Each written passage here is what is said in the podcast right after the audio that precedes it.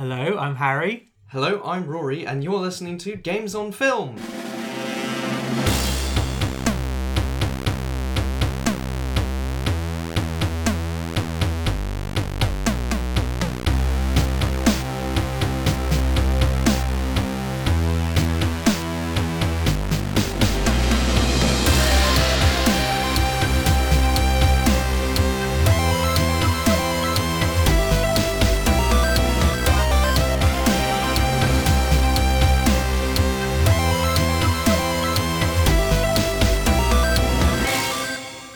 You for joining us again on Games on Film, the podcast that celebrates video game movies.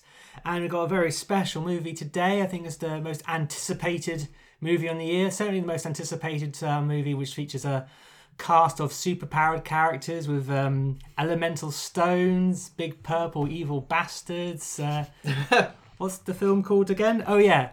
Pokemon Detective Pikachu. Yes, that's right. This is our first cinema release we've done since Wreck It Ralph 2. Um, and it's definitely, when we started the podcast, one of the films we were most looking forward to.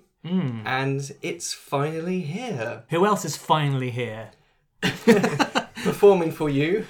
If you know the words, you can join in too. Put your hands together if you want to clap as we take you through this poker rap. It's Hamish Steele. Wow! Yeah, the Pokemon Professor. Um, I've been a guest on all your Pokemon episodes. You're wearing the lab coat, as you usually do, your Professor Oak lab coat. Yes, and like all professors in the Pokemon franchise, I seemingly know very little. That's true. Uh, yeah, Professor Oak seems to be aware there's only 150 Pokemon, and he also doesn't know any of their names. He's like, I'm an expert in my field. You know there's more than 150 animals on the planet. I'm an expert. He's an expert on that field, that specific field outside with a Pidgey in it, yes. Um, where I caught these three Pokemon. My window is my research. Yeah. Um, But we interrupt our regular Pokemon anime series. oh, yes. Because we did the first two Pokemon animated movies, Mm. but this is the first live action Pokemon outing. I know. I mean, I'm really annoyed because I've got lots more to say about how much I hate Tracy from Pokemon 2000. That's going to have to wait for the next anime enc- um, encounter. um, Well, yeah, next so- year you'll get Tracy, a Pokemon story. Oh, Pokemon Origins Tracy. Mm. Who would you cast as Tracy? Oh gosh, who's the most pathetic and annoying person you can think of? um, I He'll guess, be a I guess I'm, CGI. I'm, I'm free.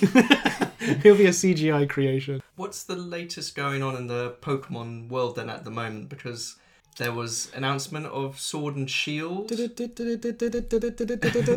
in Pokemon from news update. Pokemon news update. Yes, months ago they announced a Pokemon game, um, but there's also loads of other stuff. There, um, there's another Pokemon movie coming out this year. Yes, uh, a CG remake of Oh. Mewtwo Strikes Back. yeah.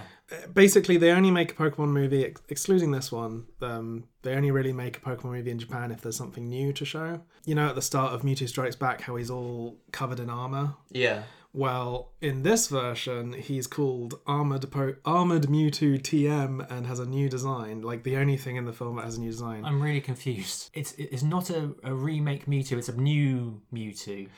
Everything not is Mew three. no, everything is remade, but basically, it's rumored Sword and Shield will introduce armored Pokemon, and this film is being made to show off that. I see. But Oh, you would have thought the Pokemon company would, company be so corporate. uh, yeah, I, I do hope this new Pikachu film has merchandise. That would be really cool. Pokemon Detective Pikachu then. Um, Yes. While it sounds. Sorry, do we have to call it Pokemon Detective Pikachu every time? Well, the BBFC card at the start of the film said Detective Pikachu. That's it. But in the film, it Wait, does say the film's called Detective Pikachu. that's it. Don't get any ideas. There's That's no what other it- Pokemon. That's what it says on the tin. Um, but the official title, I think, is Pokemon Detective Pikachu. But we can call it Detective Pikachu for short. But Or DP. it is, while it feels very much. I mean, That's that's too much like Deadpool, I suppose. We'll get to that as well. yeah, and something else. Um, I've missed that. what does sweet innocent Harry? What does he miss this time? Deep penetration. Well, okay, I wasn't going to bring up bestiality, but you could if you can talk to Pokemon and they really wanted to have sex with you. Um, like there's So, Rory, what did you think of the movie? this film's PG, wasn't it? There's spoilery reasons why I'm very glad they didn't go down that route for this movie. Detective Pikachu is, in of itself, while it, uh, a spin-off game from the main Pokemon franchise, the game was originally released in a kind of shortened, downloadable version in Japan in 2016, but it got a worldwide release only in March 2018. So the film was in development before the game itself got a, a, a worldwide release. And uh, it, it seems like apparently that the makers of the game, there was originally the TV animation of Pokemon was originally going to have all the Pokemon talking anyway, um, not just repeating their names, because in the games they just make little, yeah, crunchy digital noises. Uh, so how to translate that into the anime? They did actually. The original intention was to have all the Pokemon talking, you know, as really humans don't like that almost idea. the animation company they never managed to sort of sell the concept of that to Game Freak in a way they would accept. So in the end, the only Pokemon that does really talk is Meowth, I suppose, in the animation. Although so does Slowking and Lugia and Mewtwo and Yeah, talking is um, usually for legendary types or psychic Pokemon. Depends on the plot, I would imagine. Yeah, but the the Meowth's situation implies all Pokemon have the capability if they try hard enough. yeah, just like if you do ten thousand hours of anything, you can become, you know, an expert. Which is kind of disturbing because it means they all have the intelligence capable. Like they they think in these. Well, the Ways. big They don't big have to understand. They have to just know how you're feeling. Yeah, that's, that's brought up in the film, and yeah, I think I think the film very much establishes that Pokemon are animals, but they're not. Dum dums. Well, they, they do have a heightened level of intelligence. I don't know. Hmm. It wasn't. I read an interview. I can't remember where I saw it. The, the creators of Pokemon were asked, "What is a Mr. Mime?" and they their answer was, "I they don't know." He just like appeared in the coding and they were scared to delete hmm. him. Apparently, also the, the only real problem the I think Game Freak had with how the Pokemon were depicted in this film was Lickitung. Apparently, they had a real, real problem with Lickitung licking Tim's face in this. We've jumped right in.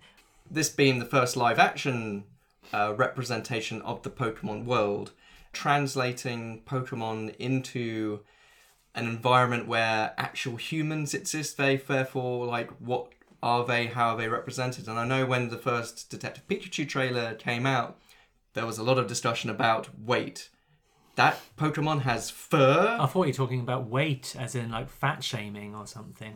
No, I mean just in terms of like, you know, Yeah. Jigglypuff is like, I didn't think Jigglypuff was furry, and then it's just like, well, what is that wobbly thing dangling off its head unless Hmm. it's like a, a beautiful curl of hair? I'm very intrigued to look at the art book for this because I feel like in every situation where people said, "Oh, this Pokemon was supposed to have this texture," I'm sure they tried. And the film, I, I, the film isn't the biggest budget thing in the world, and you can sort of tell. There's a the CGI in it has a um, like sort of satisfying but cheap. I don't know, kind I of think I think to the, it. I think the animation is nice. I think the visual effects and the animation and the characterization of the Pokemon is really good. I think it's less. There's certain shots where the integration with the world isn't quite the same. I'm not too sure whether that was to do with the fact that because it was shot on film and it's a lot easier for you know integrating CG characters into digital film, whereas this because film has its inherent grain, then you have to kind of match the grain of the hmm. CG creation and I think a lot of work was done in this. I think there's a yeah, visual effects artists are obviously the silent heroes because I think they're taking these super duper cartoony characters and a lot of them with proper anime like line eyes hmm. and making them seem like they are there. And so much work has gone into making these these absolute cartoon characters look like real creatures that are in there. And I think part of it is how they've desaturated quite a lot of the film. It's a very colourful film a lot of the times, but I feel like they dialed down the colours for a lot of the brighter Pokemon.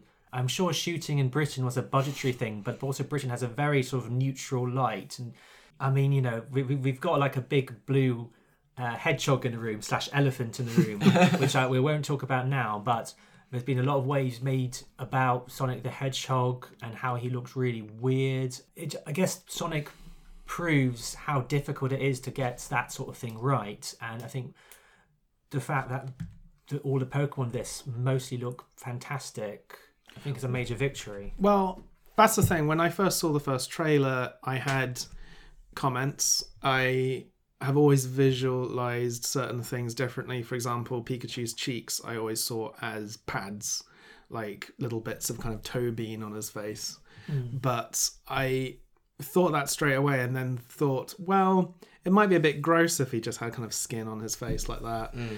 And I'm sure there was a lot of uh, like you were saying jigglypuff i can imagine it being balloon texture and looking a bit too gimpy. And like there does seem to be in the film like a fur texture a like scale texture etc and they made a lot of good calls even when it's not exactly how you ever imagined. The fact that i have seen a film with a live action mr mime in and i'm not like hmm. in an asylum is, is um, miraculous. Yeah, I think even even if I was singing the praise of it, it took a little bit of time to adjust, but I feel you, you do get used to it. And speaking of his first trailer, it changed my heart because you're right when you mentioned how you think, well, we're making a Detective Pikachu film. What go, what's going on? How come they're not making an adaptation of Pokemon Red and Blue back in like 1996? And but that first shot in the first trailer, and there's a tinkling of the Pokemon theme, and you just see all these Pokemon living together. And I was, it's like that bit in Ratatouille where the film critic eats Ratatouille. I was brought back. I mm. forgot that the rat's name isn't Ratatouille. oh, that rat looks delicious. Put a little bit of garlic butter all over it. And when I saw that trailer, it was like I'm, I'm home, and and I know, I know that we've seen so many animes, we've seen cartoons with the um, Pokemon humans living together, but and, and of course I'm not dismissing animation in the, in the slightest, but to see what it would be like to live in a Pokemon world was just so. It felt like I was home. It was just lovely. I think that's the thing. Whenever they released a new Pokemon game, the TV commercials would always have snippets of actual people interacting with Pokemon, and it would create uh, a, a live action version of the Pokemon world. And you'd watch those trailers and adverts over and over again because it'd just be 10 seconds of this is what Pokemon actually looks like. That's the thing. I will uh, jumping a little bit into the film. There's like a snippet of you seeing a like Pokemon League battle. Yeah. And to be honest, it looked very much like a Pokemon Go advert. Yeah. It didn't. Yeah, that it, looks like the fakest bit of background. it was a bit. I'm it- that kind of thing made me glad that you know if this movie is a massive success and they keep making Pokemon movies, that maybe one day we'll get to the stage where we can buy into a like Pokemon League story. yeah, they should do it like a sports movie and Yeah. use all the tropes of you But know, um, that. they definitely made the right call for a film about a kind of small story happening in this Pokemon world. Probably one of the least played games Yeah. to be adapted, at least with this amount of budget. I don't know. I, I think that each trailer seemed to win everyone over a bit more. the hardest part was to create a believable Pokemon world, mm. and I think you know that's what they managed to achieve. I really do like the the look of this world because when you're presenting a, like an urban fantasy or science fiction film, there's a very real risk of uh, the, it feeling like the world's stopping around the corner. But I just felt like an, an actual world, and I liked the grime of it a bit. Uh, I just liked that sort of almost like, almost like a Blade Runner type look to it. Um, And to be honest, it felt more like a Pokemon world than the cartoon or the games. Because in the games, even every single NPC you ever talk to is talking about Pokemon, and every shop you can go into is about Pokemon. And it was interesting that the main character was an insurance person at the start, and like people seem to be going about their lives. You could, you didn't have to be a Pokemon trainer to live in this world. And that yeah, that's the thing. The, the film is set in a city designed to you know a kind of Pokemon and human uh, utopia, that's just that city. Whereas the rest of the world is just like, yeah, there's Pokemon hanging around and doing stuff, but it's just like animals are. And that kind of rule of like that's that city is very Pokemon. Yeah. The anime is filled with, oh, in this town we only like water types. Okay, I, I do have thoughts about just the concept of Rhyme City, but I don't want to get too ahead of Well, ourselves. yeah, that's yeah, we'll do that. What I appreciated as well was in adapting a movie and making Pokemon live action, they didn't go the Pokemon are invading the real world, mm-hmm. or what are these Pokemon? And like we're discovering Pokemon first time. It's just like no, Pokemon exist. They've always existed. People have known about them for ages, and they just get on with their lives. And you just have to, you know, while there are obviously little snippets of lore which are given to the uninitiated in the audience. Mm. It's a it's more like Pokemon are here and just go along with the ride and you'll catch up and get what's going on. You don't have to know every single Pokemon before you watch this movie. yeah, there was it was actually really refreshingly light on exposition. We tend to forget that like some of the best science fiction films, best fantasy films, they do drop you in it. There's a lot of stuff which is implied, like in the Lord of the Rings films. You know, there's a lot of implied in like the architecture and the costumes, as opposed to just outright saying, you know, what's the difference between a wood elf and a non-wood elf? I guess the woods. um, but you know, there's that little video of Bill Nighy when he's explaining Rhyme City as he's traveling in.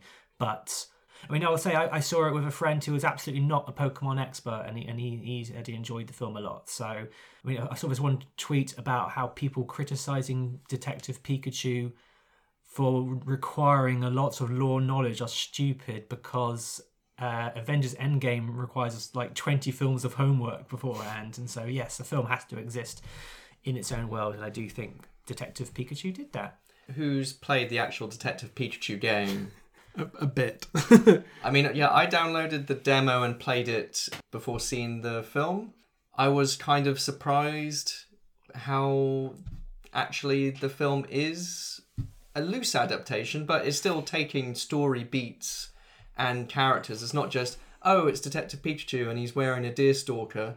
No, it's Tim Goodman lo- looking for his- his dad, Harry Goodman, and he meets Detective Pikachu. And the demo I played has um, it starts off with crazed Aipom, these monkey Pokemon, uh, causing havoc, and you have to chase them down. I guess this is the point where I sort of will properly show my hand about this film. I, I really, really loved it. And I think in part of it is because the makers clearly have a deep, deep love for Pokemon. And uh, the director, Rob Letterman, he previously directed Goosebumps, which Yep. I actually really enjoyed that film, though I wasn't really a Goosebumps fan. But he's obviously in his later films, because I look back at his other films, then they're not so well lauded, but at least Goosebumps and I Field Detective Pikachu take a beloved IP which has been around for about 20 years. IP means intellectual property, by the way.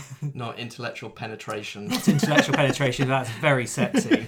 Um, yeah, he obviously is a dab hand at taking something which is beloved and just and just making a, a, a film out of it which really respects the material. Yeah, I I mean, there's obviously changes which are made. I mean, the game is very much brighter and cheerier in terms of its look because it's meant to fit more into the Pokemon game world. It's not gritty. It's definitely more trying to do more of a Sherlock Holmesy style thing, whereas in the movie, it's it's more noir, film noir that it picks up on. Though still has the deer stalker hat. That brings the question: in the Pokemon world, are they called deer stalker? Do deer exist? 'Cause they have- Stalk- Statler Stalker. I just very much had that same question because I, I I've seen this film twice, but the second time I watched it, I did look at Pikachu's hat and thought like, oh yeah, that's not called a detective hat, is it? yeah. It's I a, just call him a smart guy hat.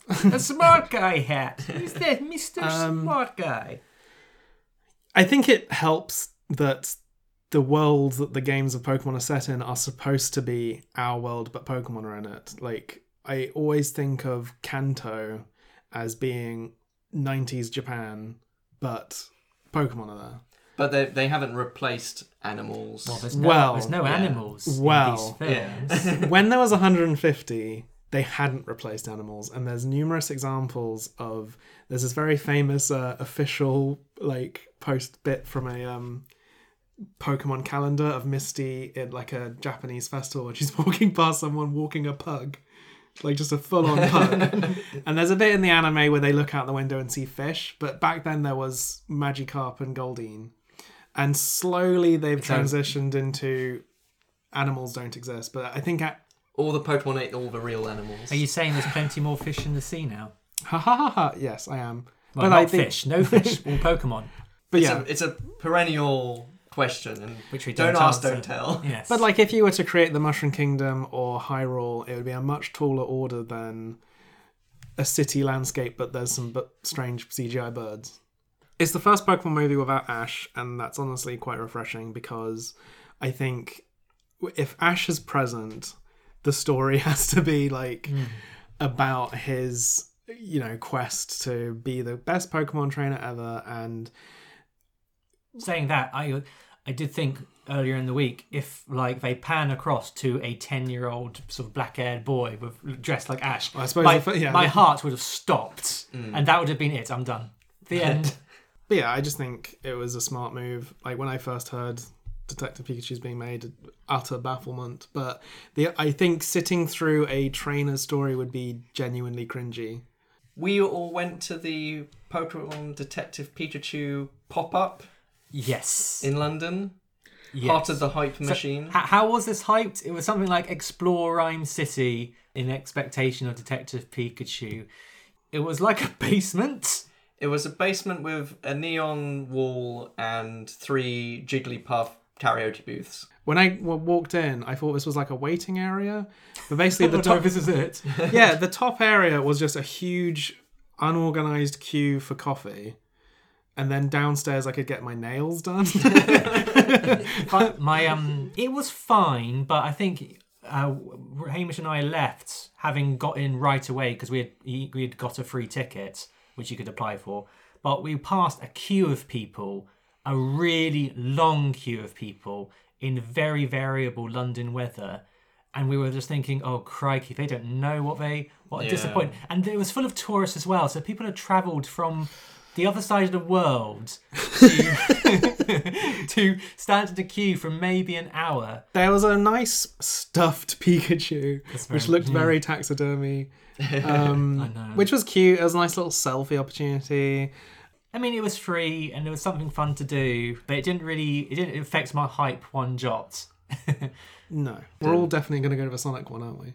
Oh, It's just a dark, it's just you go into a dark room and you hear he's there. And he- You just hear in the corner, meow. I saw a video of so someone. he says meow in the trailer just in case you're wondering why. He just, uh, just a hairy hand holds yours. like, don't blink. We're about to mean- go very fast. um, I saw a video of someone in a theatre watching the Sonic trailer, and a bunch of people went said meow along to meow and laughed. meow. I don't want them to take that out. Anyway, Um, when you went to see Detective Pikachu, what was the audience like? Because my audience, I saw at opening night, it was a pretty full screening, but there were maybe only about three or four families, maybe a total of about 10 children. The rest of the audience, it was lots of people of lots of different ages. Who wanted to be Pokemon trainers when they grew up, but now But that's the, that's the thing. I don't know how many of the people were Pokemon fans. I'd say sort of couples, people in their sort of 30s, 40s, not necessarily Pokemon fans, but it seemed to be lots of groups of people who maybe people love detective movies. Well, I, but I, I think it's I think it's like clearly a cross generational thing because yes, there is the nostalgia, there is the growing up with Pokemon that's been around for twenty years, but I think also something like the marketing of this movie's been really good. It's been really fun. Having the Ryan Reynolds appeal, I think, hmm. has definitely worked and pulled in people who wouldn't necessarily go and see a what is ostensibly a kids movie, even if it is you know a bit dark and gritty. I said this on one of the previous podcasts I was on with you guys. Pokemon Go was utterly game changing for the Pokemon Company, but in terms of money, at least, it like brought in so much. Mm. And it was the first time I think they started realizing that up until then, Pokemon was going forward, and it was just making new Pokemon, making new generations. And that was when they realized that it's old enough now that they can go off the nostalgia factor as well. Detective Pikachu has arrived at just the moment where it's aimed at kids who are at the age where their parents are probably people that play Pokemon. So I think it's absolutely designed for the cross generational thing. I would say, compared to some other films I've seen lately, which have been billed as kids' films, this one felt kiddier. Sure. There was, I, I, I- as soon as the film started, I kind of went, okay, no, this is like actively a children's film. And like Shazam was a film I saw recently, which I don't, I, I thought was maybe meant to be more of a kids' film, but a lot of kids had to leave because it was just really scary. I, I- I think what you're saying about the, the cross generational thing, and I think that's reflected in the choice of Pokemon they have in the movie. That I think it was quite a good mix of new and old. You know, you can't include more than you know a hundred because just mm. the CG work and creating all those things just takes was a good ages choice. and ages. I, mean, I, I, I can imagine an alternate film where they do have every Pokemon in there for no good reason. Yeah, and this just felt like, yeah, it's a bit strange how there's only a bunch of these Pokemon in this place and a bunch of these Pokemon in this place, but it was a, I think they had a good mix because there was a bunch of Pokemon I hadn't seen before or knew because I hadn't played the games recently. But then I would was- say, yeah, there of was older there was a point in the movie I remember going, okay, I've seen all the Pokemon they're gonna have in this film, it, and it wasn't very near the end. yeah. And then you know, continually there'd be crowd scenes like, yep, that one again, that one again. Hamish has very kindly brought us Mm.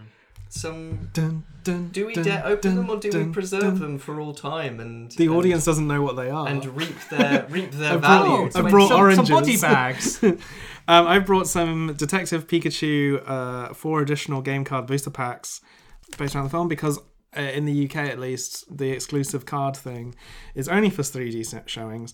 I did go and see it in 3D and what I I specifically did it. I didn't do it like via online or anything else because I was like I need to have face to face interaction to remind the person I want a Pokemon card.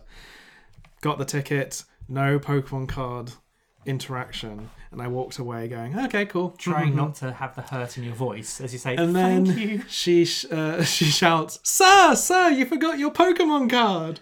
And I had stopped and had to be all, oh, "What Pokemon card? Oh, wow, thank you!" Oh, rather than just like so relieved.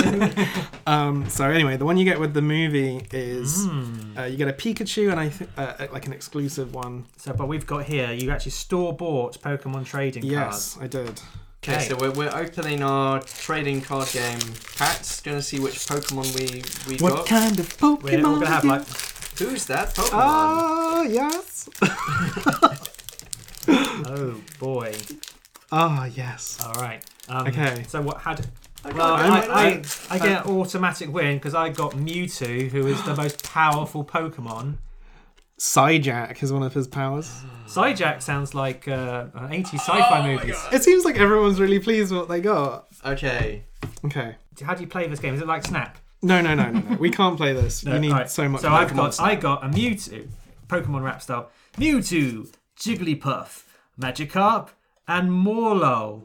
Who's the one Pokemon I didn't, don't know? What's that one? It's the floating little Oh, mushrooms. okay. Morelull is the, um, of course, our, our audience will know what Mewtwo, Jigglypuff, and Magikarp look like, but Morelull was the floaty, mushroomy type Pokemon in, the, I think, the film's most magical scene.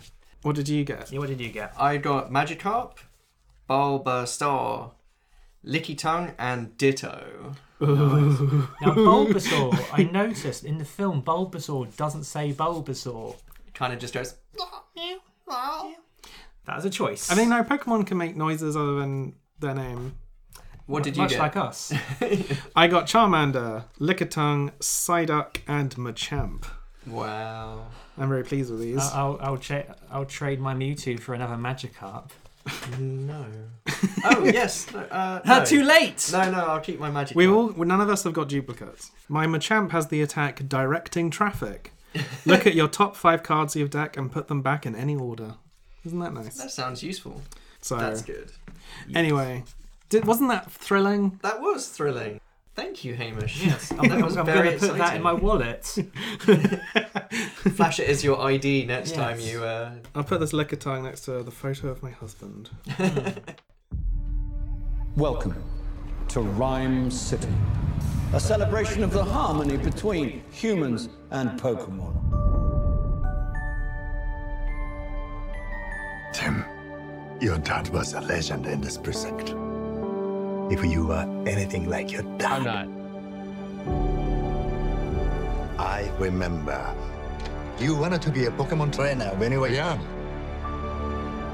Yeah, that didn't really work out. Someone there? Whoever you are, I know how to use this. Oh, jeez. Here we go. I know you can't understand me, but put down the stapler or I will electrocute you. Did you just talk? Whoa. Did you just understand me? Oh my god, you can understand me! Stop! I've been so lonely. They try to talk to me all the time. All they hear is Pika Pika. Uh, you can hear him, right? Pika Pika! Yeah, Pika Pika Pika. He's adorable. You're adorable. They can't understand me, kid. Can no one else hear him? I don't need a Pokemon. Period. And what about a world class detective? Because if you want to find your pops, I'm your best bet. We're gonna do this. You and me.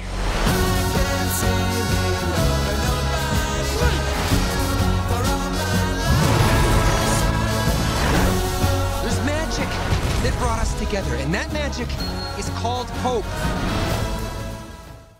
So the plot of Pokemon Detective Pikachu, as I got from www.pikachumuvietickets.co.uk, which was the official Pokemon Detective Pikachu movie website, it says, "The world of Pokemon comes to life." The first ever live action Pokemon adventure, Pokemon Detective Pikachu, stars Ryan Reynolds as Pikachu, the iconic face of the global Pokemon phenomenon, one of the world's most popular multi generation entertainment properties and the most successful media franchise of all time.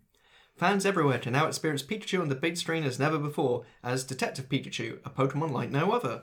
The film also showcases a wide array of beloved Pokemon characters, each with its own unique abilities and personality.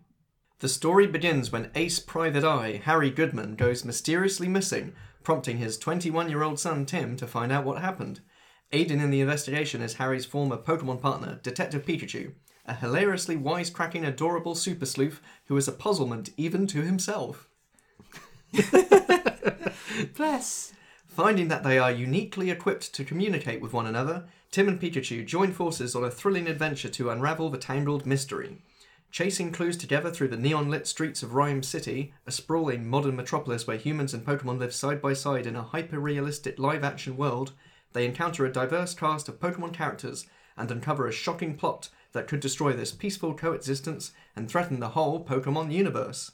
Pokemon Detective Pikachu also stars Justice Smith, Jurassic World Fallen Kingdom, as Tim, Kathryn Newton, Ladybird, TV's Big Little Lies, as Lucy, a junior reporter following her first big story, and Oscar nominee Ken Watanabe, Godzilla, The Last Samurai, as Lieutenant Yoshida. so, Pokemon Detective Pikachu spoilers. So I've already said what I've thought about the film. Uh, what are your takeaways? Because um, sometimes we want to hold out to the end what we think, but I think it's going to be easier to talk about the film with our hearts on our sleeves. So, so what did you think? I liked Pokemon Detective Pikachu a lot. I have slight issues with it. I felt like I think they got the hardest part right, which was creating this Pokemon world and making you believe in Pokemon and the people, the characters within. I think the story maybe is a little ropey.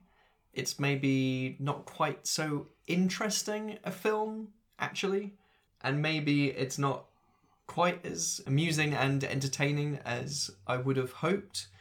But I thought it was a very enjoyable watch. Hamish. I pretty much agree with that.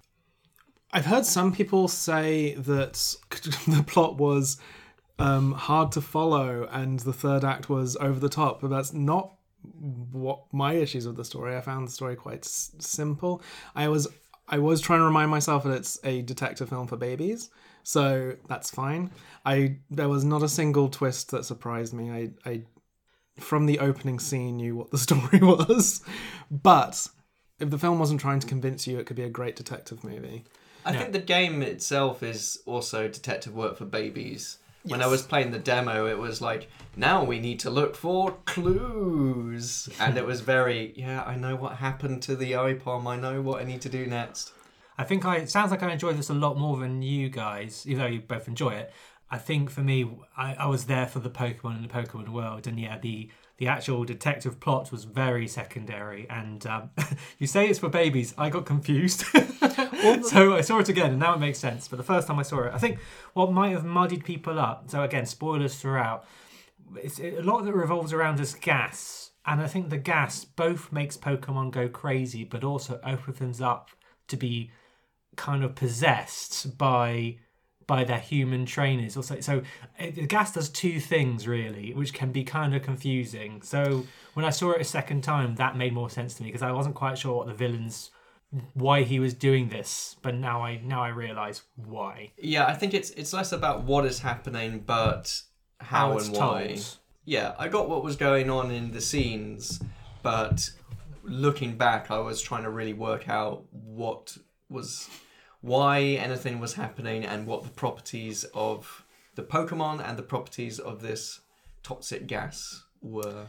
And that's also part of the mystery. I kind of liked that Tim gets exposed to some of this gas and he instantly thinks that's what's making him be able to like he's starting theories which are wrong and Actually, so I have a question then, because I've seen this twice now, and I still miss why Tim can understand Pikachu. Because yes, the, the when the, from the, fir- the the first trailers and everything are predicated on how can Tim understand Pikachu, and I think I said to you, Hamish, I get I said like months ago, oh I know what it is. I, his dad is Pikachu, and I think you said how doesn't he? Well, how come he doesn't recognize his dad's voice? And they don't address that. no, Well, it no. turns out I was right. I was totally right. And then they, he's like, he does not recognize his dad's voice. And I know they're estranged, but really, Well, the thing is, is that he last saw him when he was eleven, and I I think that's fine because he was young enough. It's sort of been ten years. might do. I suppose as we're giving away the big twist, I will say that the second I realised they were weren't showing who they'd cast as the dad, I was like, ah, okay, I know. Well, also Pikachu is in possession of a of a hat which says "Please return to Harry Goodman," which um, I felt gave the game away. Strangely, I, I read the whole synopsis of the game, and I don't think that's what the twist is. The game seems to imply that Pikachu is Tim's dad. Tim is like a little bit, I know where I got my tail from then. but uh, it doesn't explicitly reveal it as it does in this film. I agree with you. When I saw the first trailer, I thought, oh well, Harry is someone.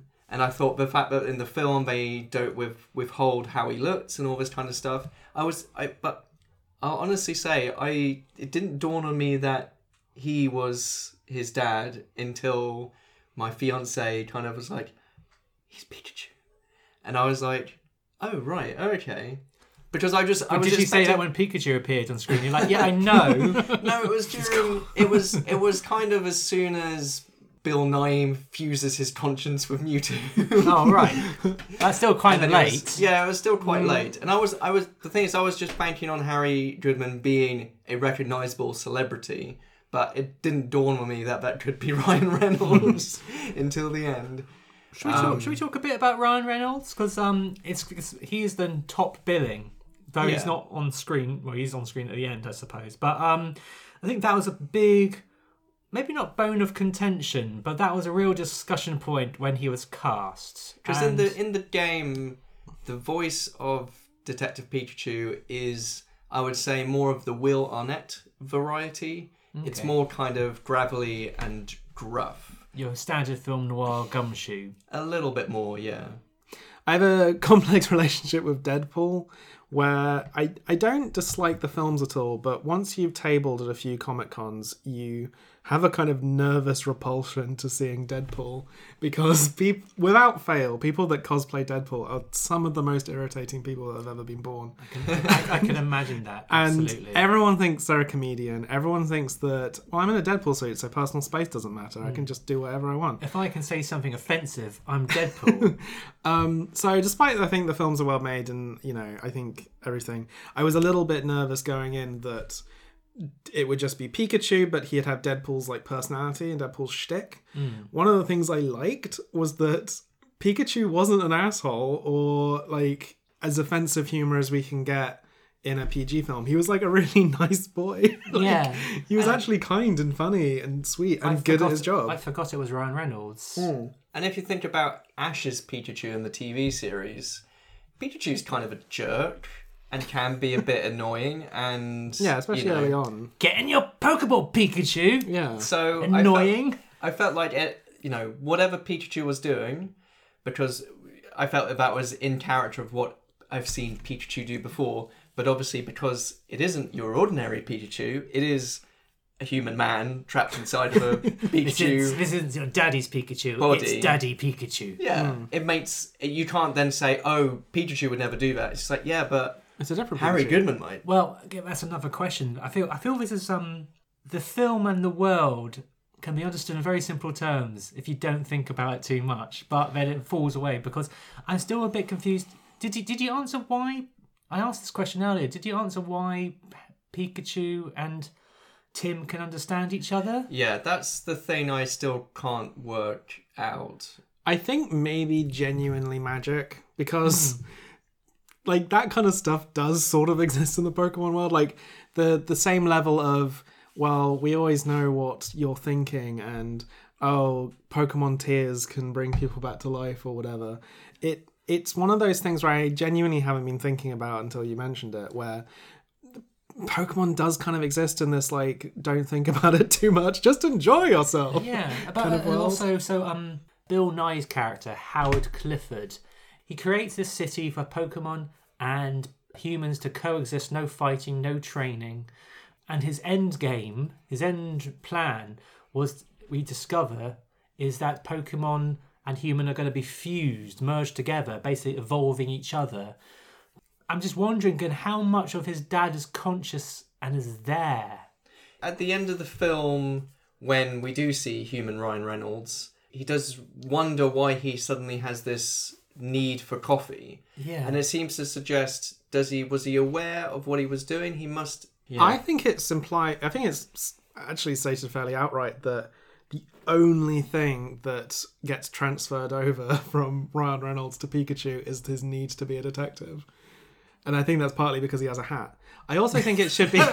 I mean, yes, I mean, we don't I- see Ryan Reynolds wear- wearing the hat at the end. I Oh, just wanted to say that the the method at which Mewtwo Mewtwo transfers the mind of Ryan Reynolds into Pikachu is a different method than what we see later on. So I think the rules might be different, and also Mewtwo's act- acting all kind of like I meant for this to happen, and I wanted you to find each other. So the whole kind of psychic connection stuff, I can kind of like Yeah. whatever. I that think, yeah. makes sense.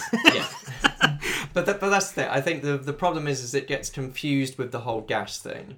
Basically, we see three different ways of which this thing happens, And it all the kind of res- happens at once at the end. and the results are different because yeah, I was a bit confused why Lucy in the Psyduck wasn't talking.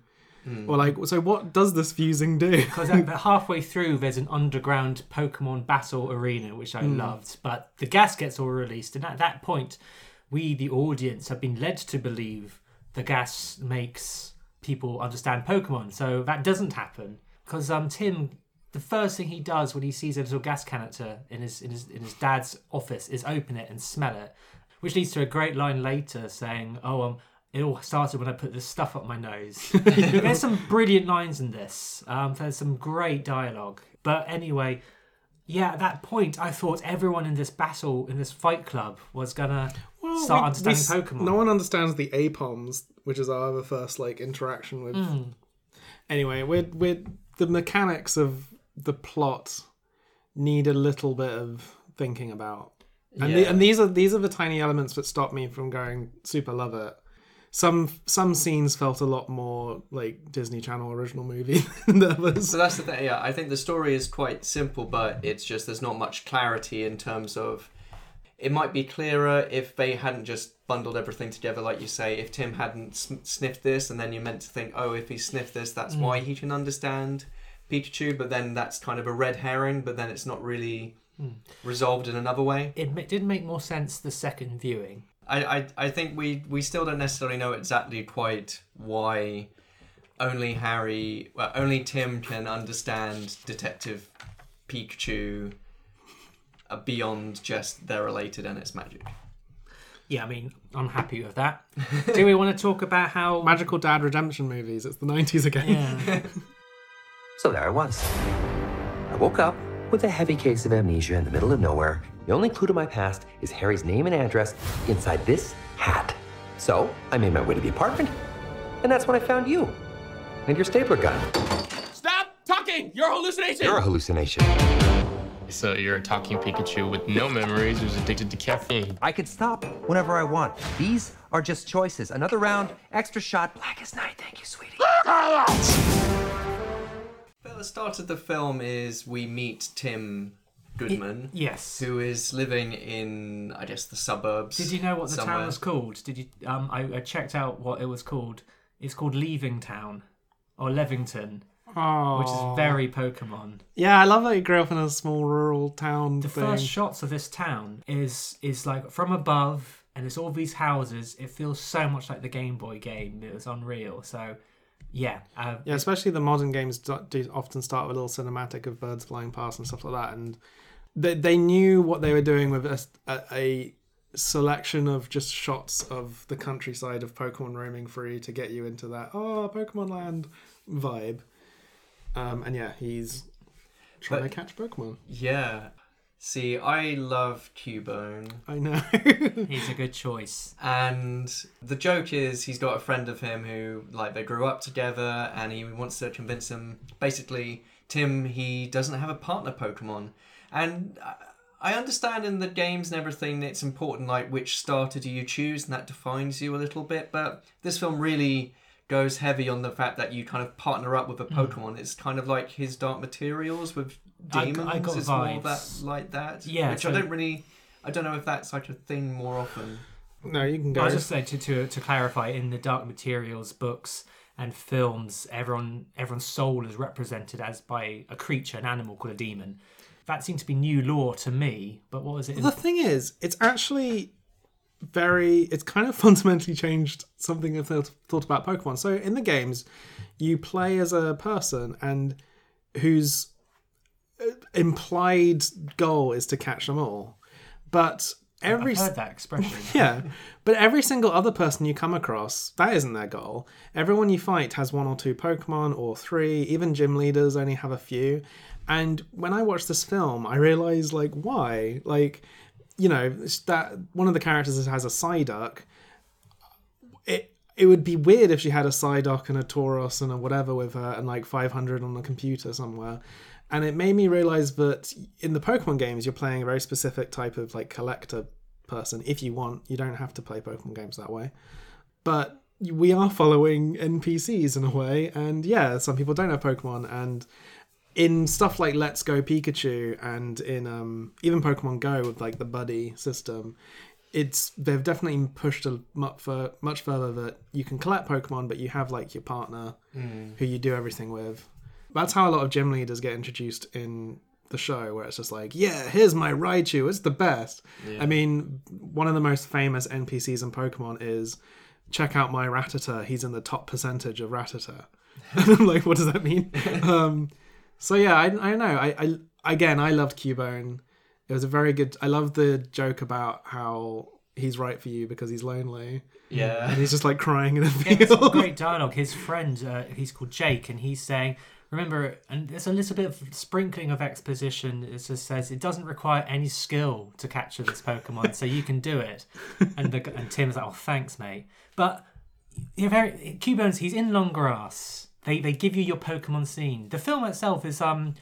Again, it's not an ad- adaptation of the Red and Blue of, of the mainline Pokemon games, so they didn't need to have a scene, but I think they obviously felt it would not be a Pokemon live action movie if you didn't have a bit of Pokemon training in that. I completely it, it hadn't dawned on me that there would be a Pokeball in this movie. I don't know why, but then like suddenly he pulls a Pokeball out of his bag, and I was like, "Oh The, my god, the it's a cinematic, Pokeball!" the cinematic interpretation of a Pokeball, And and, it- you press a button and the light comes up. It's amazing. It was very like metal, and then mm. and then I think it looked just like a toy he used to have. yeah, well, and like he was which looking he used to like throw out dogs.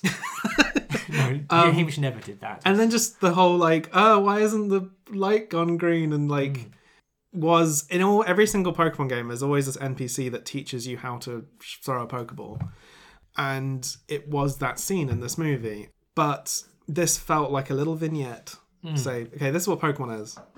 And also, I enjoy just how many baseball caps are in this movie because if anything says Pokemon trainer to me, is baseball caps. It's all about the hats. and All his, t- about and his hats. t-shirt. he felt i'll talk about it now a little bit i suppose because the thing i think was a master stroke and i thought it since the first trailer was like you said it's not a pokemon film and that the pokemon are here in our world even though our world and pokemon world is very similar the fact that they do mention like kanto and even and other pokemon worlds and places and I don't know. I can't explain. Like even though I say I liked it, there were moments when I was just like reminded that it was a Pokemon film, and I was like, "Oh my god, it's real!" like I'll say actually, the brief moments where Pikachu is saying Pikachu, Mhm. like the little scene when he hasn't been possessed by Ryan Reynolds, and he's just like Pika Pika. My heart was like Yeah. bursting. Original voice actress as well, wasn't it? Yeah, and like I, I know I. It's not that I was sad that we didn't get that film. I just think, and other times of just like Mewtwo flying around the city, and when I remembered I was watching a Pokemon film, was magical. Yeah, uh, and that first scene is a good example. As I said, when when they mentioned when Rita fucking Ora for some reason, um, Non-American singer Rita Ora, I'm assuming that's why it's called the gas is called R for Rita. Um, Rita Repulsa. but when Rita Ora um, says, "Yes, we picked up this Pokemon in the Kanto region 20 years ago," I turned to my friend and was like, "This is canon." okay. Like again, this this is the Mewtwo, and like we did the podcast about the first movie, and then I guess we can tie this into the start of the film. The start of the film is Pokemon the first movie with Mewtwo escaping, and I was just like, "Oh my god!"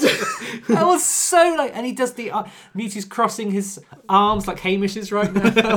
There was the, yeah, the director mentioned that they got the they looked at the first movie and to make sure the bubbles were exactly the same my- and Mewtwo's chamber. that seems excessive, but um, No, well, that that that line, the fact that they just acknowledge that there is one Mewtwo. It was made by, you know, Team Rocket or it whatever. was it is the Mewtwo from Mewtwo Strikes Back. I- Yeah. I think they've gone on record to say yes, that was a fan servicey line that was there to make me excited, but it also just showed that yes, this is taking part in the world. Well, I think there's a difference between an Easter egg and fan service to then actually making something canon, by which I mean nothing in this film contradicts No. the rest of the canon. So that's the thing. It's like I remember when, when Doctor Who started in 2005 again, and they were very careful to to just to sink you slowly into that hot Doctor Who bath, and um, uh, that's a good an- analogy.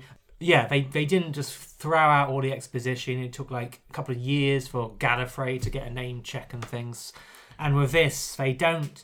Yeah, they just say this this is this could be part of the universe. And I'm sure if you go deep, you'll find certain contradictions. But I mean, uh, uh, speaking of Rhyme City, like they go out of their way to explain why things are different here. And I mean, in Pokken, the the Pokemon like Tekken fighting game, it's set in a region where they specifically say, "Oh, in our region, we battle differently." And although whether this takes place in America or the UK or wherever, I'm Well, still I mean, confused. This is the uh, yeah, it's all part of the PCU.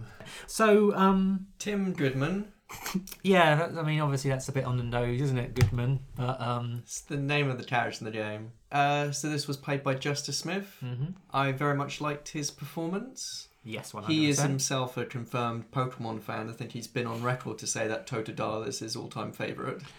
Good choice. Good He's, choice. he's been, he's been, yeah, I've been, I mean, we follow a whole bunch of people on Twitter, the old Games and Film podcast, and he's he's been gushing about it. He's clearly a Yeah. fan, and apparently uh, you, you said shared us shared an interview of Bill Nighy, who's now a born again Pokemaniac, isn't he? he's yeah. There's an extended interview of Bill Nighy where he's talking about um, how much he loves Mew and how he bought a Mew thing. Yeah, this, this is what he said. I did a crash course in Pokemon lore and bought every book available, including the deeply impressive Pokedex. I love the collecting. When I get around to it, I'm going to download the app and go to Strasbourg. Someone told me they went Pokemon hunting in Strasbourg, which made an impression on me. See the sights and the Pokemon. And then he was asked what his favourite Pokemon was, and he said, The Ancient Mew was probably my top, top favourite because he's just majestic. And he was the very first. He was elegant and powerful. Is he the character? but that's the thing, he's talking about them like they all exist. He's saying how Bill Nighy now is in possession of Pokemon art so heavy he hasn't got a wall uh, uh, strong enough to hold it, which which might be hyperbole. when he first, so he first appears early in the movie on a TV screen, and I sort of thought his entire role would be on green screen, like Mm. phoned in, but no, he's there. Yeah, he's very he, much He there. committed to being in a set. Um, the least he could do. But um, Tim, uh, what Justice Smith? Yeah, he's he was in the Jurassic World: Fallen Kingdom, and he was very much my favourite thing in that. He, he's just he's a great entry point of a character, and um, Yeah, I, I liked having a character who was just didn't want to be there, and but like at the He's there start, for, you- he's, he's there for the parents to relate to. But that's the thing. I mean, sure, to an extent. But someone who, like, we we see more of his backstory and we see how he did want to become a Pokemon trainer when he was younger, and so he Hmm. does have this thing, and it's it's sort of like repressed Pokemon love, and he's trying to distance himself from Pokemon because it reminds him of dashed dreams that he once which I think had. a lot of parents could relate to. But I liked how it wasn't like someone who's like, yeah, I'm gonna go to Rhyme City. That's, that's very Ash Ketchum. It was very much like, oh, I'm gonna go to Rhyme City because my dad is dead. yeah, it's a quite oh, somber. Dad, how inconvenient! It's kind of a somber start to the, Yeah. um, When when you mentioned Rhyme City as being like a confused amalgamation of London and Mm-hmm. New York and Tokyo, I think is what they were going for. But it's it's funny just how much of London is is preserved or it just not kept. Yes. I mean, For every What- Jigglypuff cafe, there is a Lloyd's Bank and Pret a Manger. Was it? Isn't Lloyd's Bank the one of the horse? I don't. So- oh, God. the Well, deep lore. what's the horse? Ponyta. It was Ponyta. Yeah. Of a myth, just a mythical creature called Mythical Anna black Horse. Ponyta. Mm. I mean, I actually appreciated the train ride into Rhyme City. Reminded me of uh, Zootopia or Zootropolis, as it's known It's, in the UK. it's funny how much this film is Zootopia. It's about animals going crazy yeah, with the by- night with howlers. the purple Mm. gas. It's like the berries or something that they have in Zootopia. It's Mm. almost the same film. There's a, there's a bit in Zootopia where they go to a museum with a lot of skeletons, and I really wanted human skeletons to be in it to be like, what are these crazy ass creatures who used to live Yeah. here? Um, Well, we see actually some uh, world building further than the games ever done, where we see pictures of Pokemon cave paintings and Pokemon hieroglyphics. yes, apparently the ancient Egyptians were in possession of Pokeballs, which really, really confused me. And is canon in the games. Pokeballs have existed for a long time and they used to be made of nuts. I'm not joking. just, I'll just, I'll It's never. very Oh my god! If I eat a pistachio nut, am I eating Pokemon? There's a type of nut that opens up and you can magically put. I, I Can don't. you- I can imagine a horror film where you're walking through a forest and all these nuts open and suck you into them. You're like, ah. Yeah. Okay. Yeah, it, was- it was nice. I liked.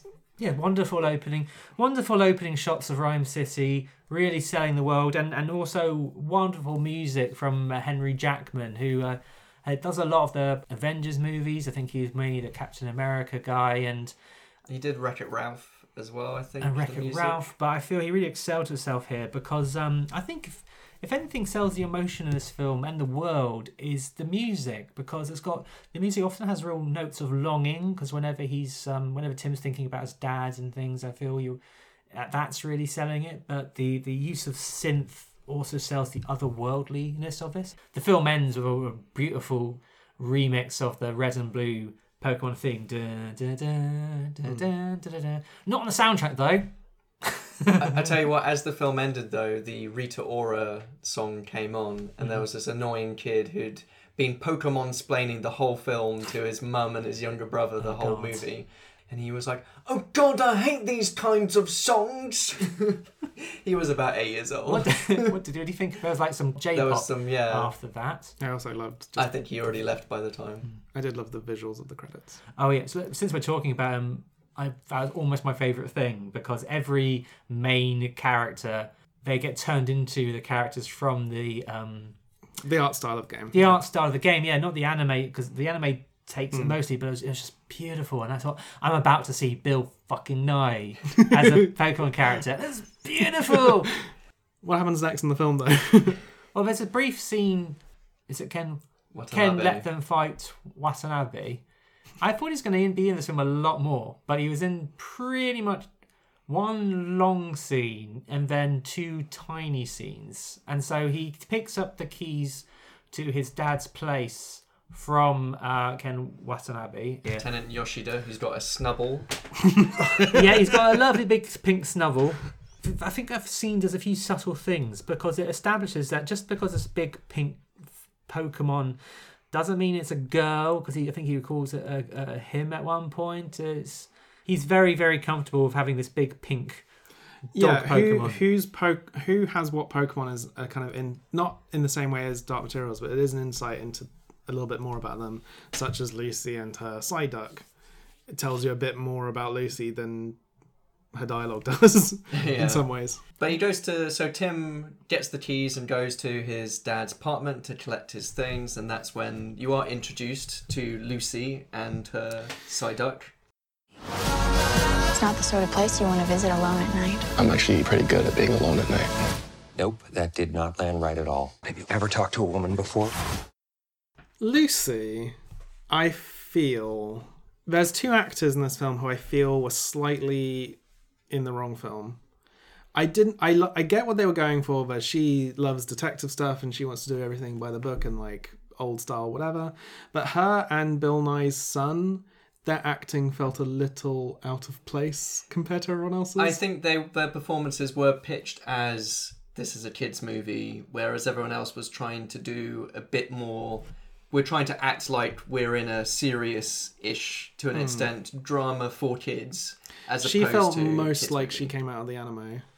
I mean, I agree. I, I don't think she quite landed, but I, d- I did quite like her. And but she also came across as somebody who'd seen too many detective or reporting movies because she's Mm. constantly.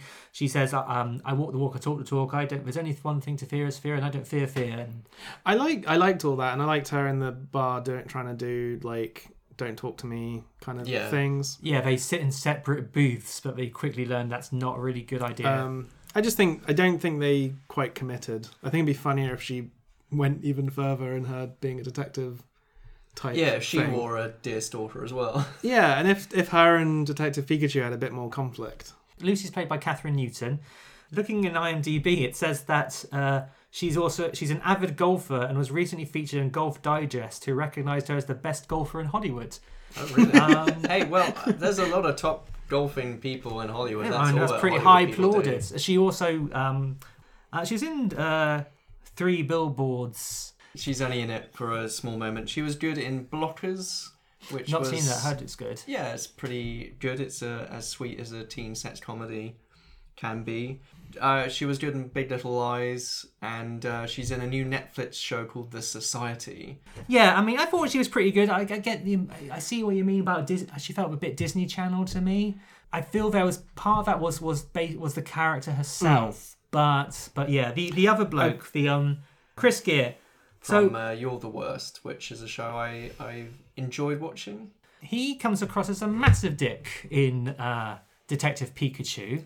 Yeah, I mean, fr- from what I've seen of him in You're the Worst, that's kind kind of his character. He's really annoying in that sort of way, but uh, But also- I, I, I mean, I think it works for the character because it's he's meant to be so over the top, kind of mean that when he isn't the villain, as you think it's going to be, it sort of throws you a little bit more. But maybe he just goes a little bit too far in that direction. But then at the end, everyone like Lucy's happy to have his approval, and we but he still runs the media and the police and the city. Hmm. And I thought the film was briefly going in a isn't it bad that a company owns a city? But at the end, it's like, no.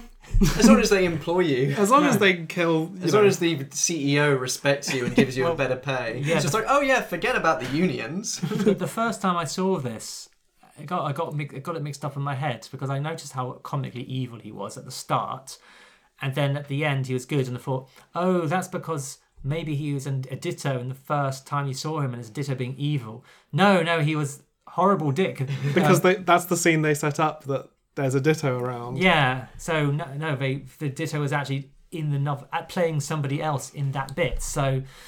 Anyway, yeah, I, di- I didn't think horrible man. I didn't think those characters ruined anything, but I did think Lucy was sometimes a bit outstaged by Psyduck, who I think is the uh, MVP. Yeah, I think you know best supporting actress nominee. Again, question: not picking apart this film too much. I, I do love it, but why would you hang around with a Pokemon which could explode at any time?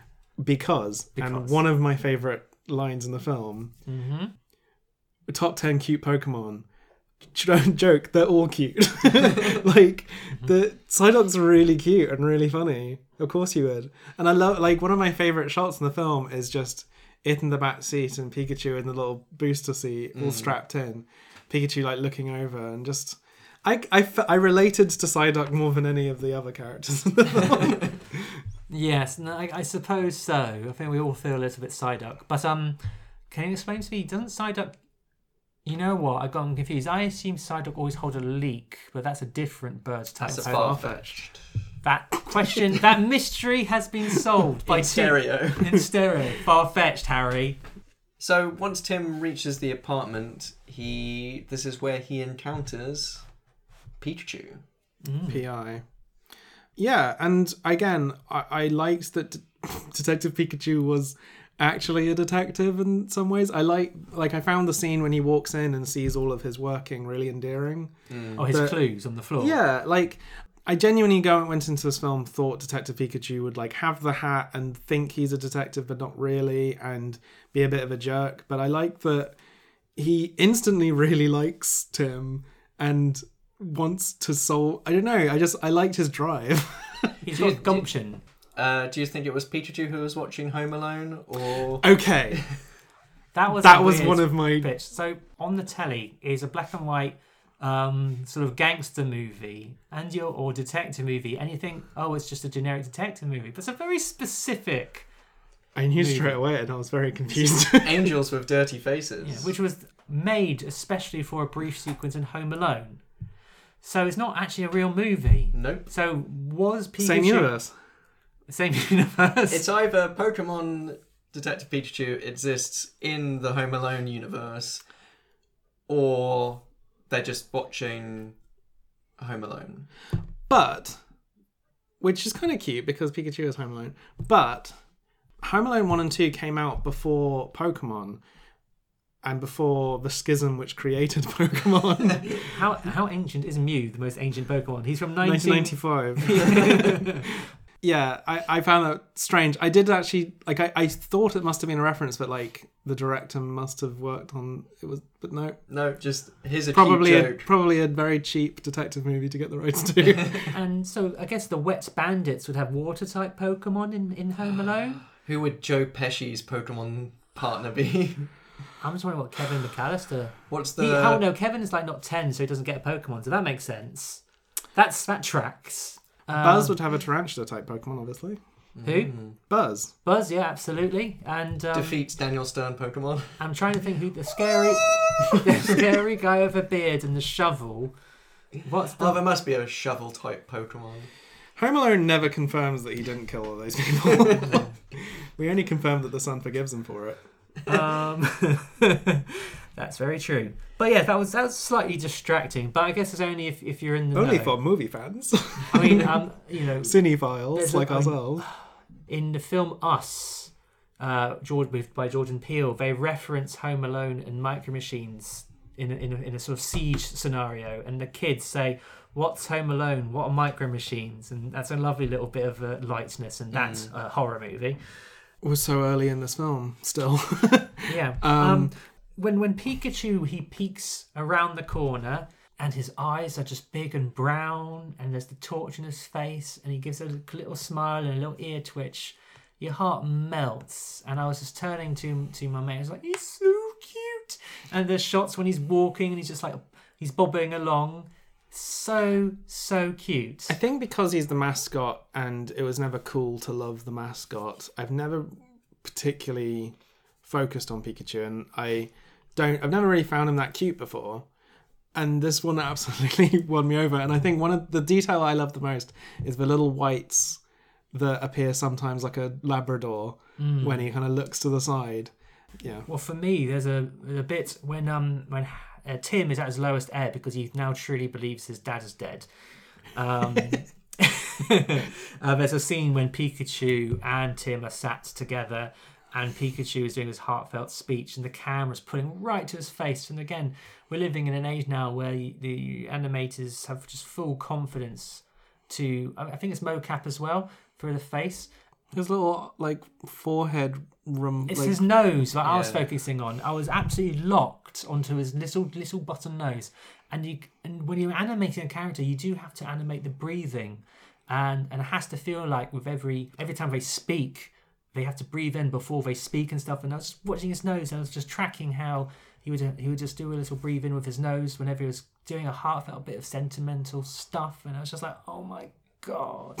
I mean, there was a massive push for Danny DeVito to do Pikachu's voice, and it just wouldn't have worked for this character, this particular interpretation. Hmm. Now, that's I- not that's not to say. Sorry to interrupt. It's not to say that Danny DeVito can't do wonderful warmth, but he's got the voice sort of ex- of experience, and I think I think Ryan Reynolds he's got that youth youthful voice. I feel. I read um, interviews with Ryan Reynolds, and he didn't say yes straight away. And the thing that won him over was when they sent footage of Pikachu, which they had animated already to his voice.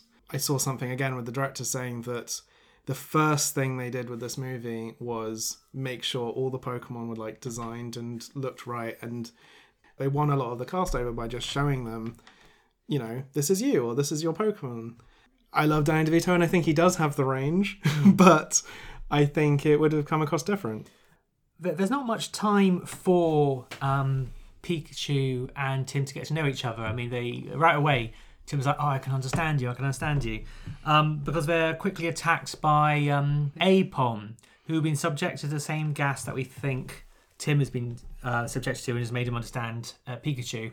I found them quite terrifying, a bit like um, reminded me of Critters from the film, or Krites from the film Critters. At one point, Tim loses his trousers, and one of my favourite lines Pikachu says is, uh, "They seem to be attracted to your increasing nudeness."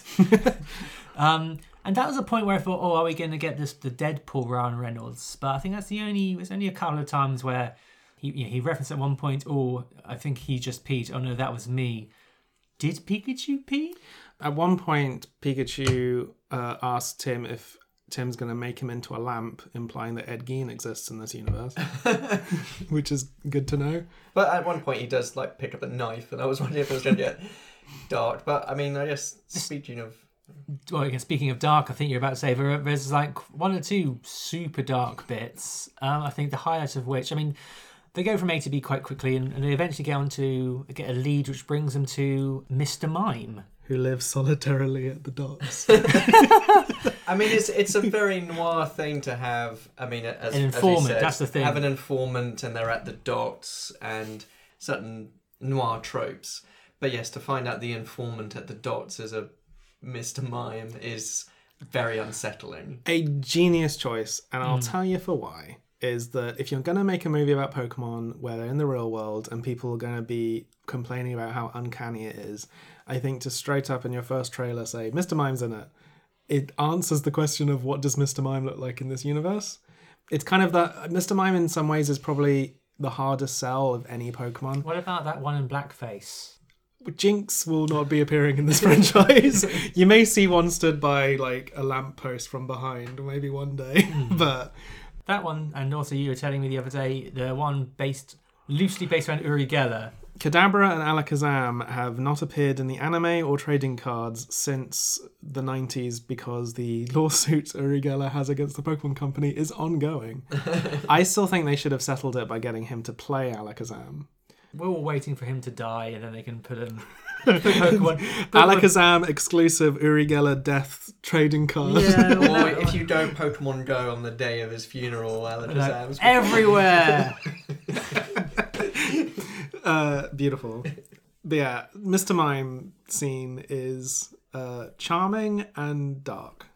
And I love it when a film with like deep lore and very unique lore gets to do what seems like a classic sketch, but it could only have happened in this. Um, to see someone have an interrogation sequence with a Mr. Mime, and Mr. Mime is completely locked into his mimes, and there's lots of subtle clues that uh, visual and, and audible. They use a lot of audible, so whenever anyone's there's a bit where they're pouring gasoline to effectively burn Mr. Mime in this kids' film.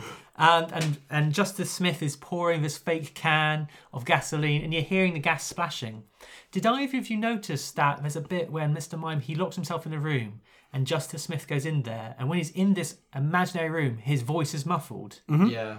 That was amazing. So, about them trying to burn Mr. Mime to death, I'm convinced they cut something. So, that at the end of the scene, he drops a match and it cuts straight away, and it's funny with how quickly it cuts yeah, away. what happens next? But before the film came out, I read some reviews from people who had gone to advanced screenings, and two of them mentioned out of characteristically violent depiction of Mr. Mime acting out something horrific.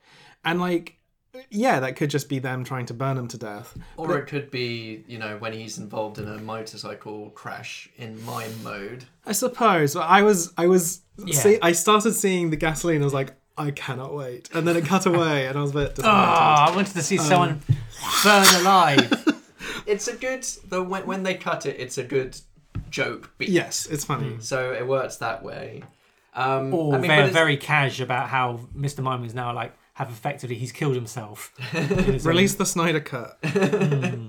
What happened to Mr. Mime stays between Tim and Pikachu. He never shows up again in the film. They're not going to mention anything. We not we don't see another Mr. Mime anywhere else in the film. I don't think so. I mean, the clue they get from Mr. Mime takes them to the Pokemon Battle Arena. What's it called? Like the Roundhouse or something? Yeah, The Round? it's just like an underground fight. I think if if a Pokemon Battle Arena wasn't in this film, I might not have even missed it because I think the the world is rich enough that it's, even though the game you're doing a lot of battles, you, you don't often go to the stadiums that you see in. Mm. It's always gyms. You're just going around youth centres ra- wrestling with the with the guy who I think it. if there was no any kind of battle, I would feel a bit strange. But I do think the sort of final fight between Pikachu and Mewtwo, which again is like the heavy hitters of the Pokemon Mm. franchise. And nobody's shouting the moves as they're doing them either. Do they do a bit of it when Hmm. when Tim is like in this battle arena? Um, Pikachu and Charizard end up getting into the arena together, and um, Tim is like, use this, that, and the other. Yes, Volt's tackle has Mm-hmm. become in the anime Pikachu's finisher move, and it's also his final smash in Smash Brothers. Um, Mhm. So it, it had a level of like use that one and it will finish the whatever. Wow. I'd like to see this guy's internet search history. Who are you? Let's see where this goes. Tell him you're my new partner. I'm his uh, new partner. Well, that Pikachu Thunderbolt almost wrecked my prized Charizard. Last time he was here. Oh. Scar's still fresh. All I hear are consonants and all I see are nipples. The scene also um, spotlights uh, Loudred for kind of beatboxing ones, which I loved. Really cool. they, they were great. And uh, Diplo cameoing as the DJ. They're there to track down who provided Who Framed Roger Rabbit. Who Framed Roger Rabbit. The source of R. The source of ah, that's better.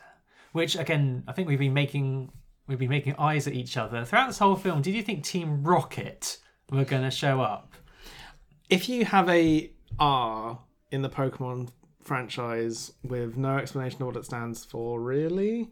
Well, I was thinking if it meant rhyme or something, but like that's what all fans are going to think. Hmm. And the fact that it comes from the same people who like are containing Mewtwo and I I, I very- was expecting maybe a post credit scene, but I was sort of relieved there wasn't. We, we discover that there- there's a mysterious anyone wearing sunglasses turns out to be Ditto in disguise, and um, at one point in this um, scene in in the round in the round arena scene, there is a lady with pink curly hair, with pinky gloves, with nails on, which is creepy, and you just think is is, is that is that Jessie? Is that, is that she be did look. She did look very Team Rocket aesthetic. I think it was more of a homage. Yeah, and evolution isn't really explained. It kind of happens off screen the first time to make a kind of reveal, and then happens for seemingly no reason later with an Eevee, other than to explain the evolution of mankind and stuff. I thought that was a holographic Eevee in that scene, but but no, it was a real one, which then trots off. But yes, the first time we see an evolution is when Magikarp, which then gets utilized by Pikachu as a sort of weapon. Yeah, and I think it was. I, I think it was uh, one of those things where fans know probably what's going to happen, but I suppose for the uninitiated, it makes it seem like that's just something that that fish can do. It can just turn into a big snake. But it did seem like a, a special move as opposed to. Well, Pikachu was just saying, well, you have to evolve it, just give it a kick. then he actually does kick it. Is that what happens? Yeah. It was okay. Anyway, to, to sort of skip ahead a bit, they make their way to the Pokemon lab. Well, he meets the first thing he does is uh, meets um, Howard Clifford, the big boss, um, Yeah. who then tells him he hired Harry, and then Harry was investigating, I think, the lab, the source of the gas. Which was, yeah, and Howard Clifford says it's his son, Roger, is the one Hmm. responsible who's doing all this genetic testing on Pokemon and is responsible. So, so Pikachu doesn't really work that out. It's more mm, Howard saying, "My son is the baddie," Yeah. which turns out to be a double a bluff. It's all about fathers and sons. It is all Who about can you fathers trust? and sons. You don't trust your dad or your son. Or anyone in a wheelchair in a movie. You don't have trust. well, I yeah. know it, Take it- that, Professor X. Not not to not to be the killjoy. It wasn't. It was a trope that I was a bit annoyed about. Just because in that scene when he was revealing to you know I'm the good guy and it's my son, I was actually really relieved because I was like, oh good. But no, of course, anyone in a wheelchair in a film has to desperately want to kill themselves. Yeah, a bit like um, Grandpa in Spy Kids 3D. That's what it was referencing, obviously. But I really like this lab scene. They they go to the lab and it's a it's a creepy lab. And again, this is a you know kids film, but And there's some again- threats. the again they they choose Pokemon well because Greninja is one of those ones where it uses its like tongue as a um like a ninja type scarf, and that's disgusting if you didn't live action. So they do it in live action and make it disgusting. They're not Hmm. trying to. They're not spending the like, unlike the anime, which you're right. Every Pokemon has to be beautiful and perfect and wonderful. This one acknowledges that Greninja are both fairly famous because they're in Smash Bros. and disgusting, and uses them well. Yeah, I think they're chased through the forest, being chased by Greninjas. they get chased by some Greninjas, yes. Greninjas.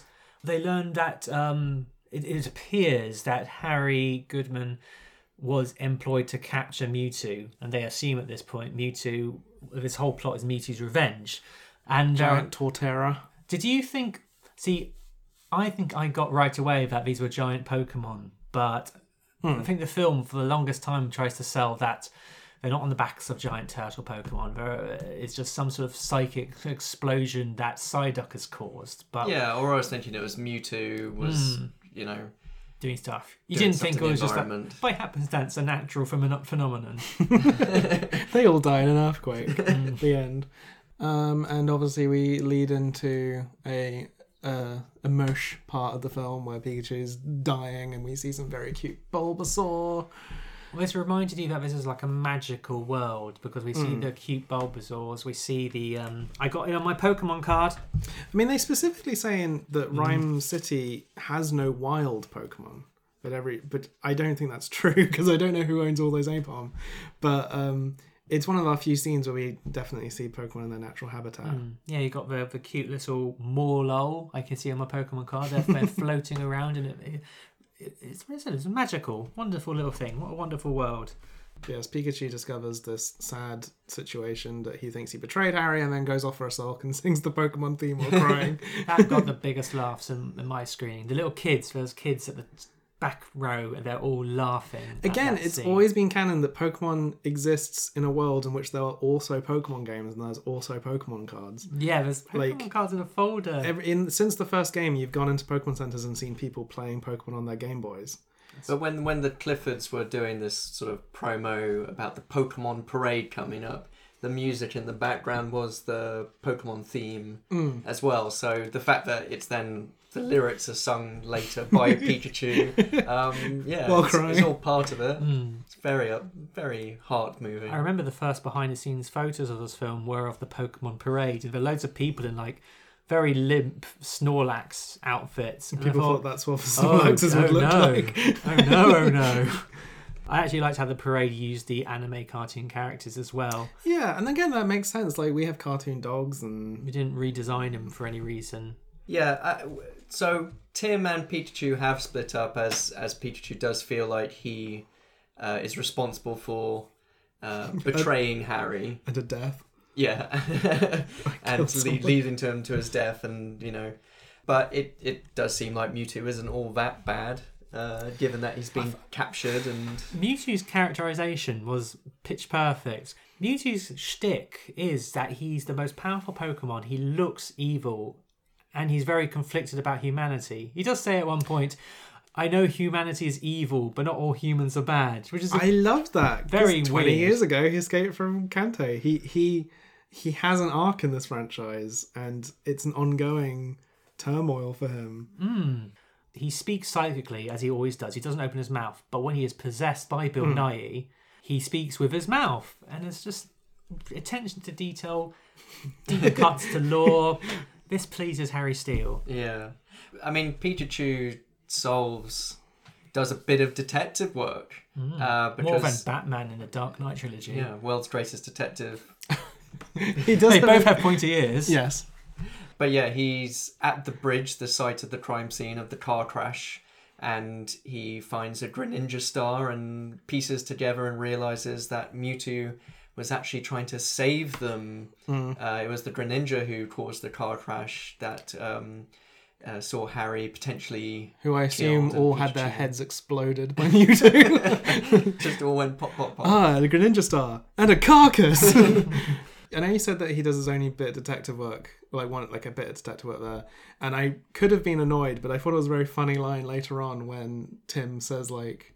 I can't remember exactly, but like, oh, Mewtwo's like putting gas around the city. He's like, oh wow, that really trumps my like car crash discovery. Yeah, yeah. exactly. He comes Um, back with like he really thinks is the ace in the hole, but no, uh, the events have superseded it. Yeah. Yeah, Tim goes back to Rhyme City to tell Howard the the news, but it's at that moment he realizes that Howard was the baddie all along because he sees him with his psychic link hat. Going back a step, it was Howard who sent him to the lab. So why did Howard not just tell him to go home?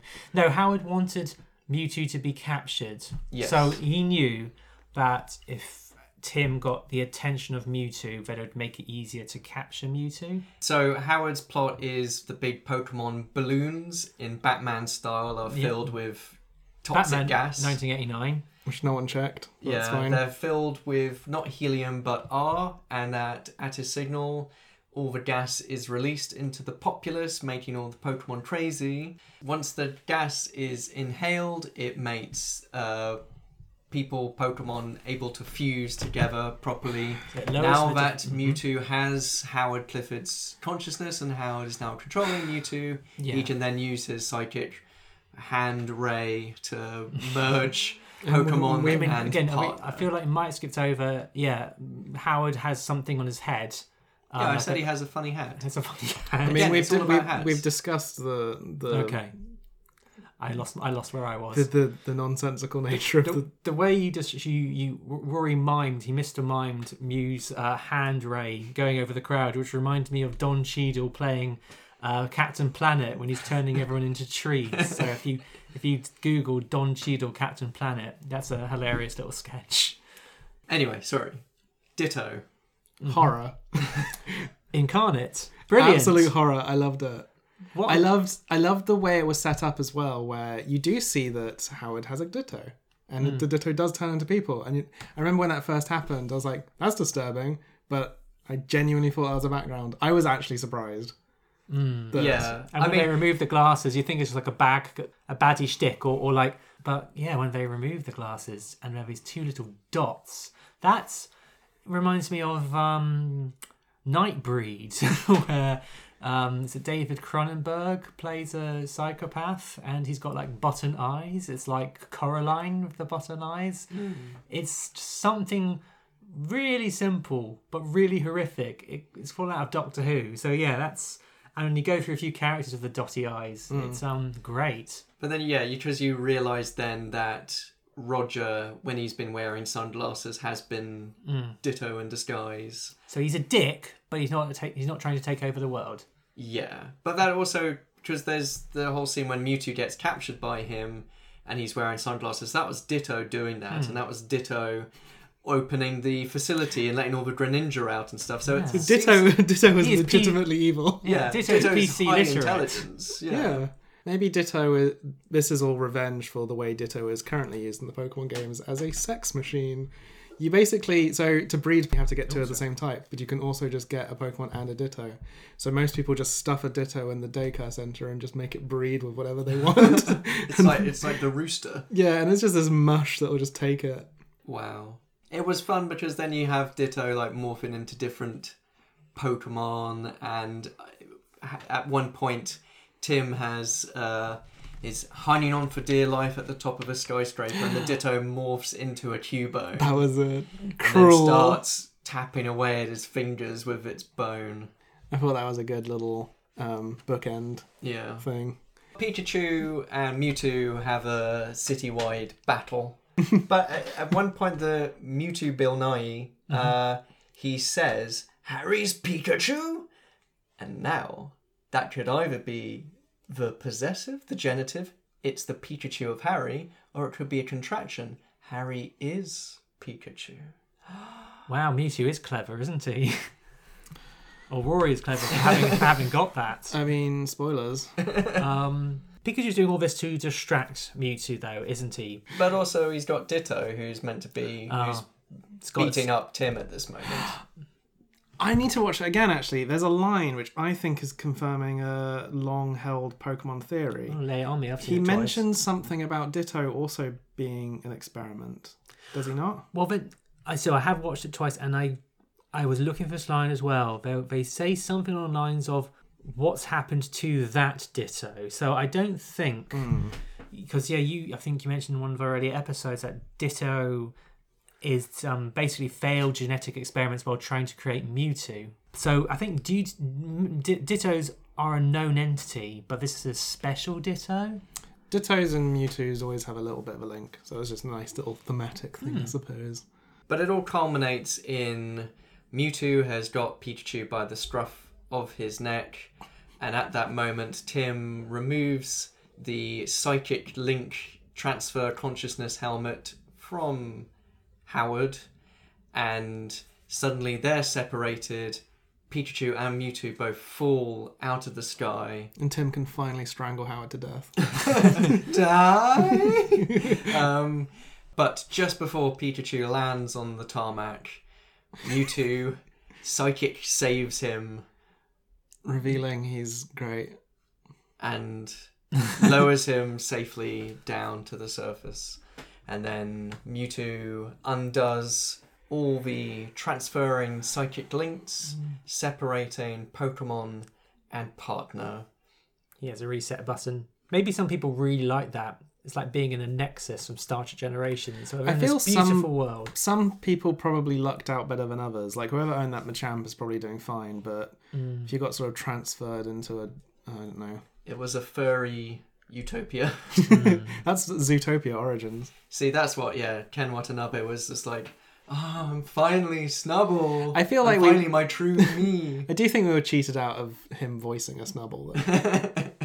Meowth con- is clearly not in this film for that very reason. There's a horrifying scene where Meowth is separated out. Or Jessie, though- Jessie and James both get inserted into Meowth and he's like the fly. I saw a tweet asking someone who'd seen the film. I just have a question: Is Hitmonlee in the film? And they said, unfortunately, no. Why? It's like, oh, phobia. I just terrified of Hitmonlee. Hitmonchan, fine. Hitmonlee's frightening.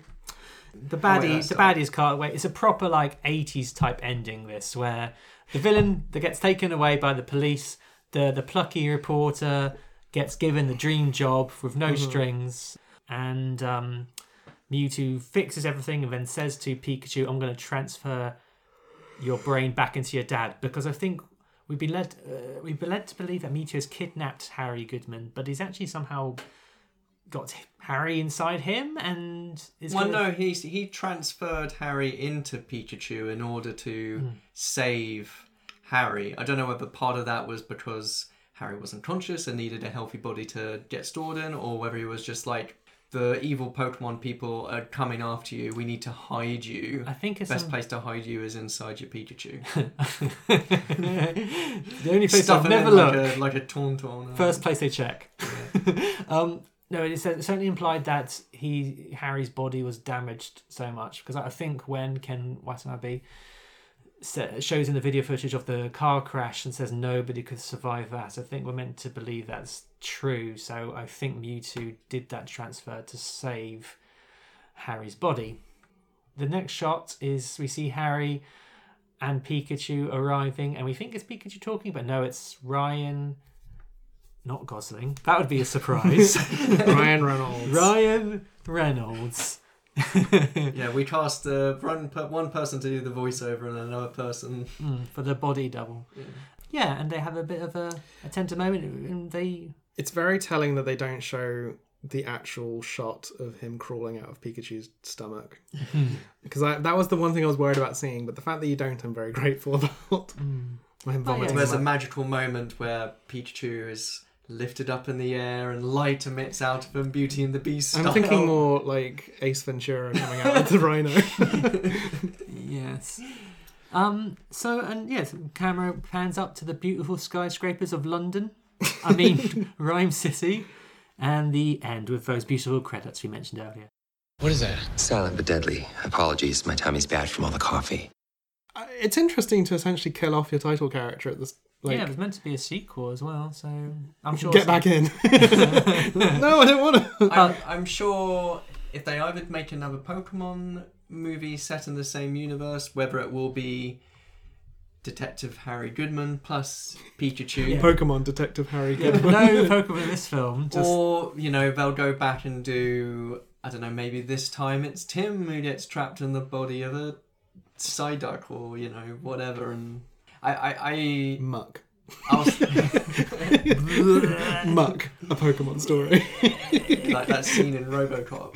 Um, it'll be interesting to see whether they just fall back on talking Pikachu as a concept and work around that, or will they just continue different adventures but still keeping in this Pokemon world that they've created? But honestly, uh, like I was saying about no credit scene, it's nice to have a film complete and the film ends. Yeah. We were talking about R being Team Rocket or other things, and we know it's a success and there will be a sequel and blah blah. But like, it is actually nice to see a film with a beginning, middle, and end. Mm, that was just nice. That was, I think it was like one hour forty minutes, and it feels Mhm. like every film I've been seeing recently is two, two to three hours long. Well, we got to do ten years before we get the Smash Brothers movie. This is the start. This is the the actual start. writers of the film got asked about the Smash Brothers movie, Mm. and they did say it would require a great Zelda movie and Mario movie, and Yeah, we do the Marvel style, not the DC style.